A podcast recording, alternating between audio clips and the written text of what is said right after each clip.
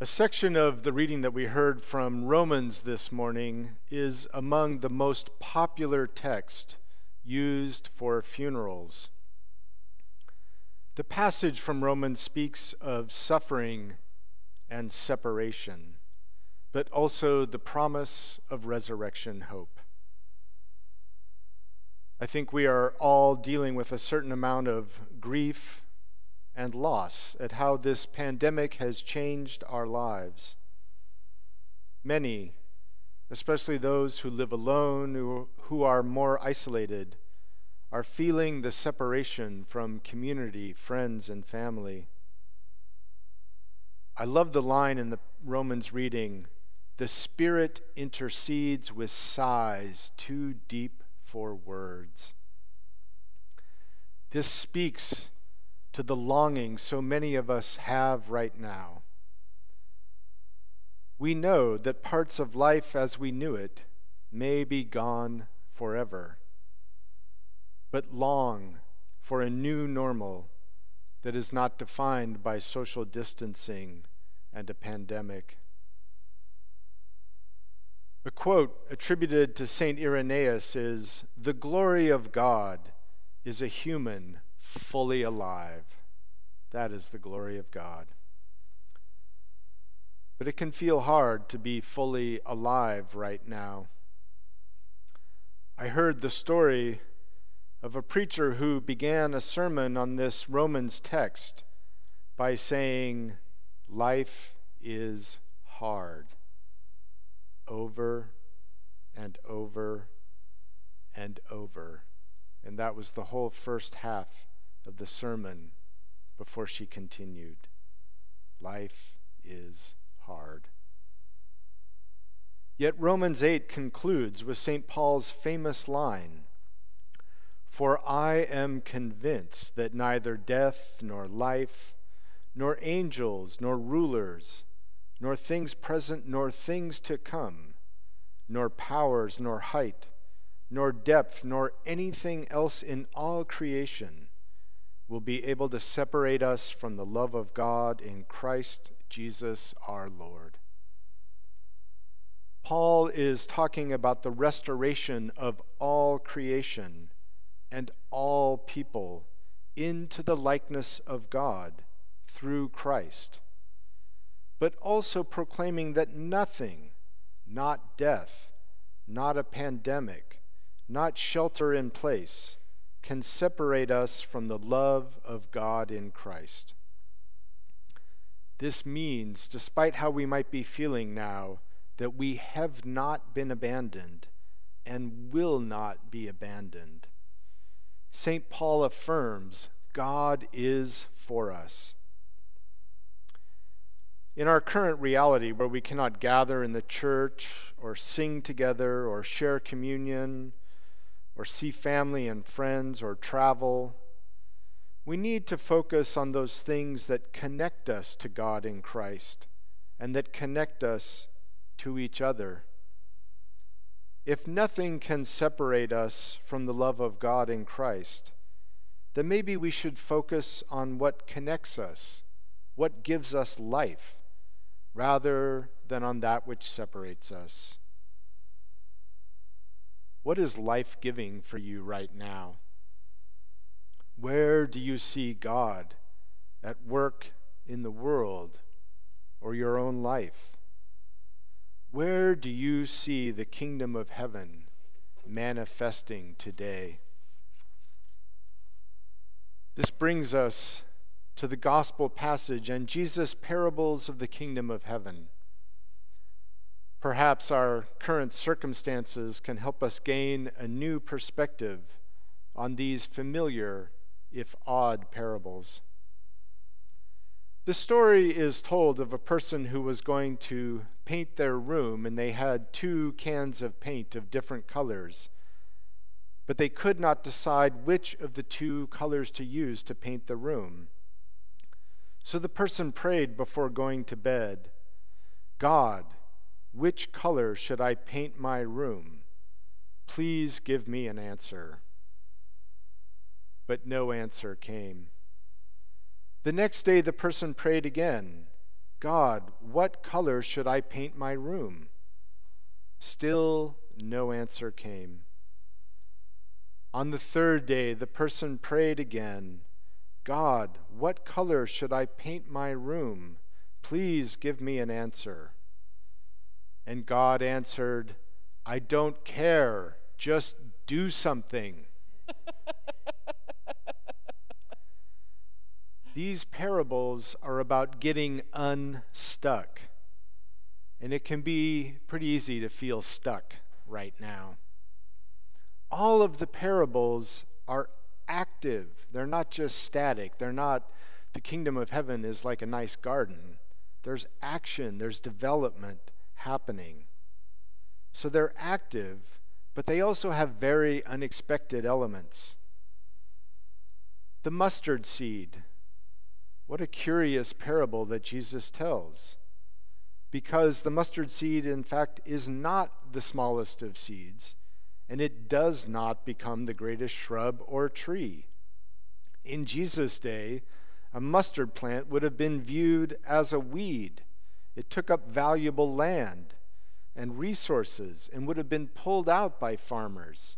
Indeed, they would have been worried about mustard seeds getting in with their other crops. The people hearing the parable would have been confused by Jesus' use of the mustard seed and the mustard plant as a parable for the kingdom. But Jesus is saying it is like the kingdom because it provides shelter for the birds. Jesus is inviting us to see value and grace where we might not have seen any for ourselves. This parable always makes me think of the wine country that many of us live so near to in Sonoma and Napa. And at certain times of the year, you can drive up and look at the vineyards and see mustard growing between the rows of vines. The mustard gets mulched to help the soil and to help the wine grapes grow. But also, mustard has some properties that help keep a very harmful type of microscopic worm away from the vines. So it's doing some wonderful work there.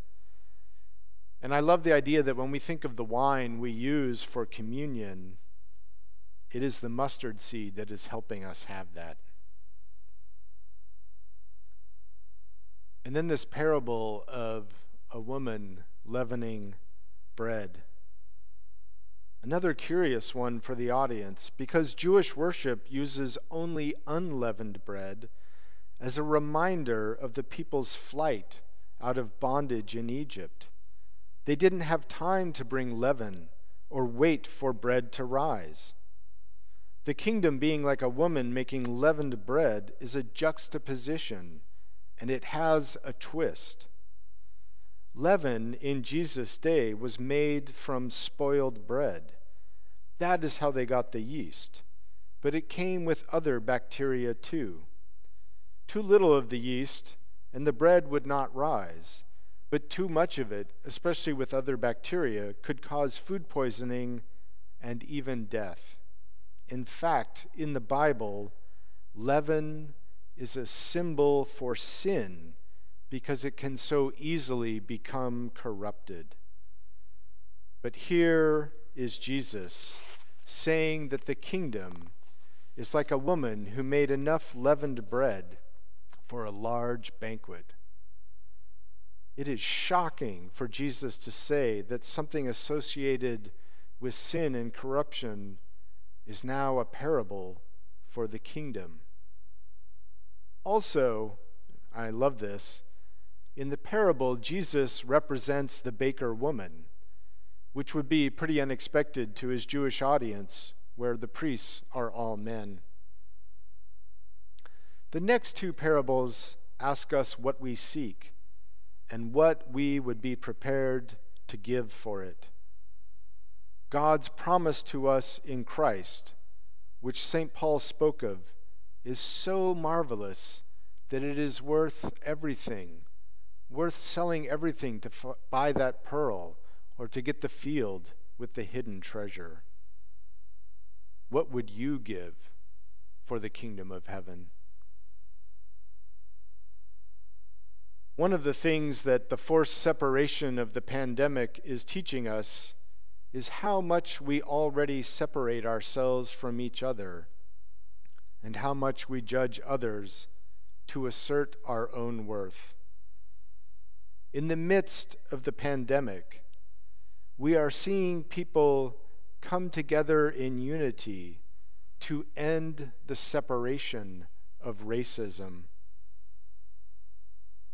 and to me, the whole debate over wearing masks is somewhat absurd, but it highlights the ways we sometimes assert our sense of personal liberty over the call to love our neighbor as ourself. The parable of the net tells us that God wants to catch all of us, and that it is God, not us, who decides which fish are good and which are bad. It turns out that the only thing that can separate us from the love of God in Christ is ourselves. Jesus says to the crowds, Therefore, every scribe who has been trained for the kingdom of heaven is like the master of a household who brings out of his treasure what is new and what is old. This is an invitation to each one of us to become scribes, to become tellers of the parables of the kingdom of heaven. So, I have some homework for you this Sunday. And maybe if you are currently in a situation where you are basically asking God what color to paint your room, it will help you get unstuck and actively see and pursue the surprising and unexpected ways God's kingdom is being manifest. Your homework is to write your own parable of the kingdom of God. The kingdom of heaven is like, fill in the blank. Last week, Ginger referred to Monty Python's skit, No One Expects the Spanish Inquisition. And definitely check it out on YouTube if you haven't seen it, it's phenomenal. If no one expects the Spanish Inquisition, then certainly no one expects the kingdom of God to be what it is actually like. That is part of why Jesus uses these amazing parables. I wonder if you saw the video of Dr. Anthony Fauci throwing out the first pitch at the Nationals' opening baseball game. Apparently, his arm was so sore from practicing for this first pitch that he could barely throw. And when he pitched, the ball went way off to the side, nowhere remotely close to the catcher. One commentator said, This guy doesn't want people to catch anything. I respect the consistency. The kingdom of God is like that. Jesus' parables of the kingdom of God show us that nothing can separate us from the love of God in Christ. Remember the words of the Lord's Prayer Your kingdom come, your will be done, on earth as it is in heaven. Another way to think of the parables of the kingdom is to try to put into words that sigh that is too deep for words. A parable of the kingdom, it is taking the indescribable longing that we feel and then finding an unexpected fulfillment to that longing. That is one way to think about the parables and the way they are active. So, what is your parable of God's kingdom? I hope you will take some time to think about this and to write your own parable of the kingdom. You can text it to the number we use for prayers during this service. You can email it to me if you'll share it. I would love to share all of our parables of the kingdom anonymously with the congregation. And remember that they're meant to be active. Let us be the scribes that Jesus calls us to be. Jesus said, The kingdom of God is within you. So let us bring out from our treasure what is old and what is new. Amen.